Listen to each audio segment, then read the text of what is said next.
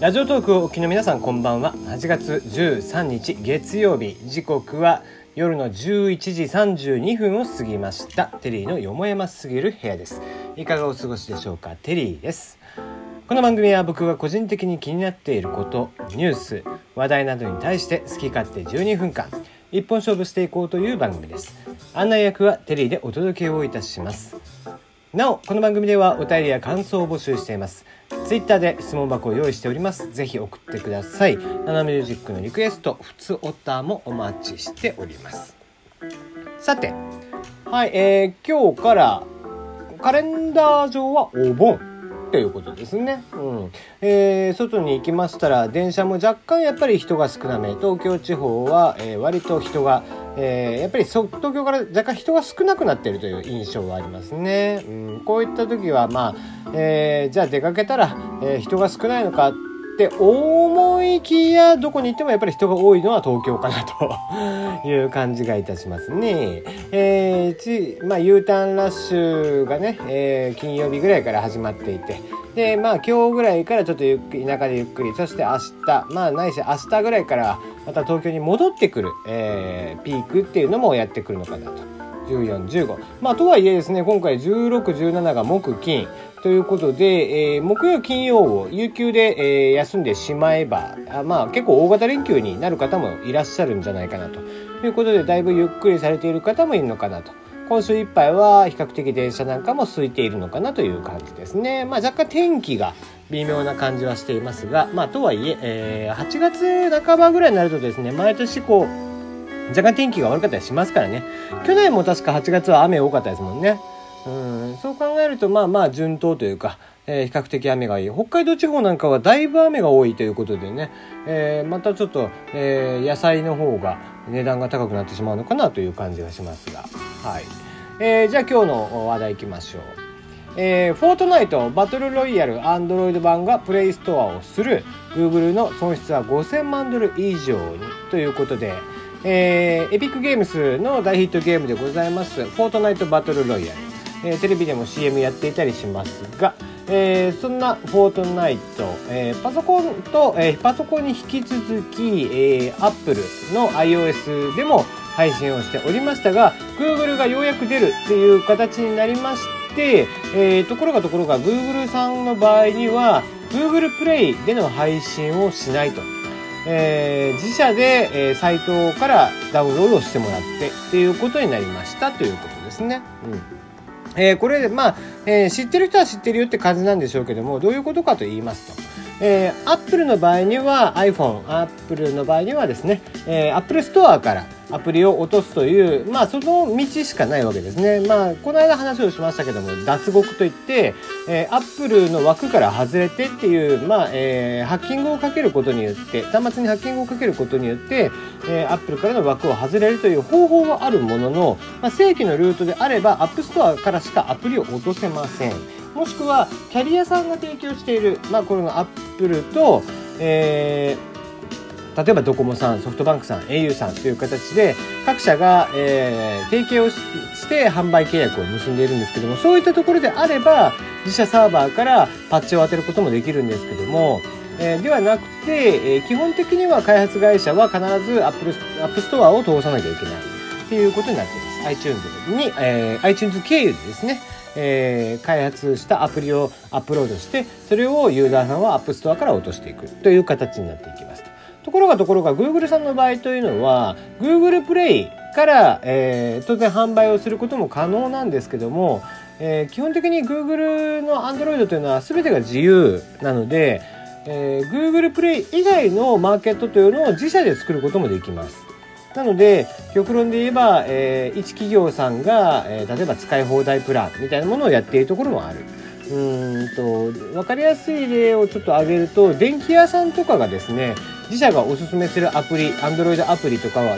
の開発してる会社さんに声かけて、Google プレイじゃなくて、うちで使い放題系のサービスしませんか？みたいな形でやっているところもあります。取り放題みたいな感じで。で、えー、このフォートナイトに関しても、Google プレイから外れて自社でやりたいと。この理由というのは Google プレイが提供している、えー、課金方式を使った場合には手数料がやっぱり30%取られちゃうわけですね。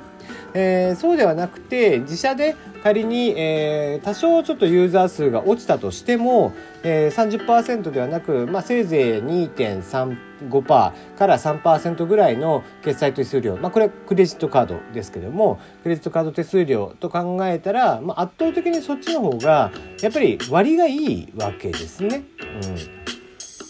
まあもともとその、えー、例えば100円の課金に対して70円しか自社に落ちてこないとかっていう形よりも100円のうち、えー、97円が落ちてくるってした方が彼らにとっても非常に粗利がいいわけですね。で、えー、App Store でも、えー、PC の方でもかなりユーザーを持っている、えー、フォートナイトさんぐらいの知名度であれば、もう Android の場合には Google Play を使わない方が、かえって自社で集客をしていく方が利があるっていうお話になってくる。そういったことで今回はフォートナイトの場合には、え、Google Play を経由させないという道を選んだということですね。その結果 Google Play は、えー、Google Play というか Google さんはですね5000万ドルの損失が生まれていると。まあ、約5000万ドルと言われているということですね。うんまあ、これは結構、えー、大きい動きかなと思います。あのー、まあ、もともと僕は Android って、えー、基本的にデバイスの形とかもあまりにバラバラすぎて、結構ですね、開発会社泣かせなんですよね。画面の1個のその最適化っていうものだけを考えた時にもですね結構やっぱり、えー、iOS であれば例えば、えー、5S とかで使われていた4インチ、えー、さらにその上の5.7インチ、えー、7プラスとか8プラスとかのやつですね、えー、まあ6インチ弱ぐらいのやつ。そして、えー、今であれば、I えー、iPhone X とかで使われているのは4.7とかだっけ、えー、ってかいう形でいくつかのバージョンプラス iPad とかのバージョンっていう形で、えー、まあせいぜい5機種ないし7機種ぐらいの、えー、画面サイズに、えー、最適化をしていけばいいんですけども Android の場合にはそうもいかない。もうありとあらゆる会社さんによって画面サイズも違うわ OS も微妙にいじられているわみたいな形で、えー、各会社のですね、えー、開発会社、えー、各、え、端末販売会社の、え、ものに最適化をしていくのが非常に大変なんですね。なので、えー、そういったところ、まあ、そこはちょっと Google さんは正直多少確率化をした方がいいんじゃないかなという気はしてはいるんですけども、えー、そういった形で、まあ、基本的に Apple の iOS が先に出て Android が後に出てくるあいろんなアプリがですね、えー、その順番になっているのはそういった理由なんですけども。で今回もそれの例に倣って、えー、やっていたんですが、まあ、それそういった流れの関連だろうと思いきや、えー、フォートナイトに関してはもう Google プレイのそもそも手数料自体も、えー、別に省くことができるんだし、えー、ユーザーもある程度獲得することが分かってるんだからそうした方がいいだろうみたいな話になりましたと。いうことですよね。うん、これはフォートナイトさんで仮にもしうまくいった場合他の会社さんもおそらくそれをやってくる可能性がある。うん、例えば、えー、荒野行動なんかもそうですし PUBG なんかも、ね、ある程度、えー、人を集めている、えー、もちろんそれ以外の、えー、バトルロワイヤル系以外の、えー、ゲームであっても、えー、アップストアの方でもかなり収益を上げていてもともと Google の方でもきちんと収益を上げているっていうところであれば今からでもそっちの方に落として仮に例えば Android の、えー、ユーザーが、えー、自社で開発したサイトから落としてくれる。Google プレイを経由させずに落としてくれるものに、えー、じゃあ移行してくれた場合にはじゃあ、えー、アイテムをいくつか、えー、レアアイテムをあげるよみたいな流れを組んで、えー、やってあげると一気に流れてしまう可能性がある。Google プレイはそれによって、えー、かなりの打撃を食らうことになるみたいな流れというのもちょっと考えられるのかなと。まあ僕だったらそうしますけどね。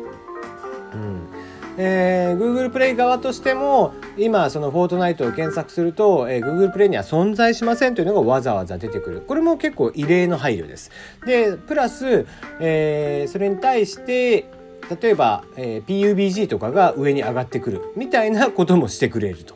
いうことで、えー、PUBG を仮にね落としてくれれば、えー、別にフォートナイト落とさなくてもそっちで遊んでもらえれば、えー、Android と、えー、Google としては収益が成り立つと。いうことで、まあ、ビビたる抵抗といった感じですけどもね。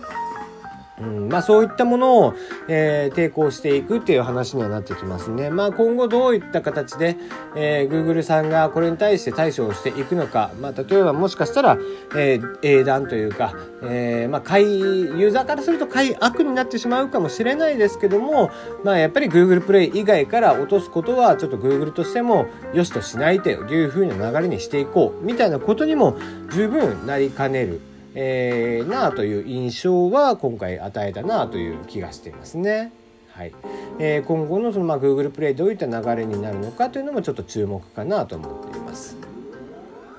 はい、えー、次はちょっと、えー、今の話が長くなりましたんで、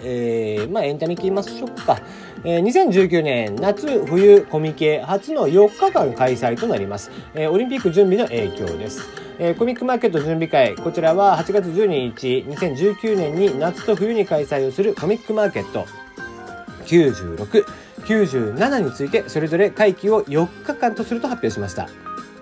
会場となります東京ビッグサイト、こちらの一部が2020年東京オリンピックの準備のための改修工事、こちらによって使用ができなくなるということです。えー、通常より1日延ばして4日間にすることで、出店面積の確保をしまして、サークル当選率をできるだけ下げないような配慮をしたということですね。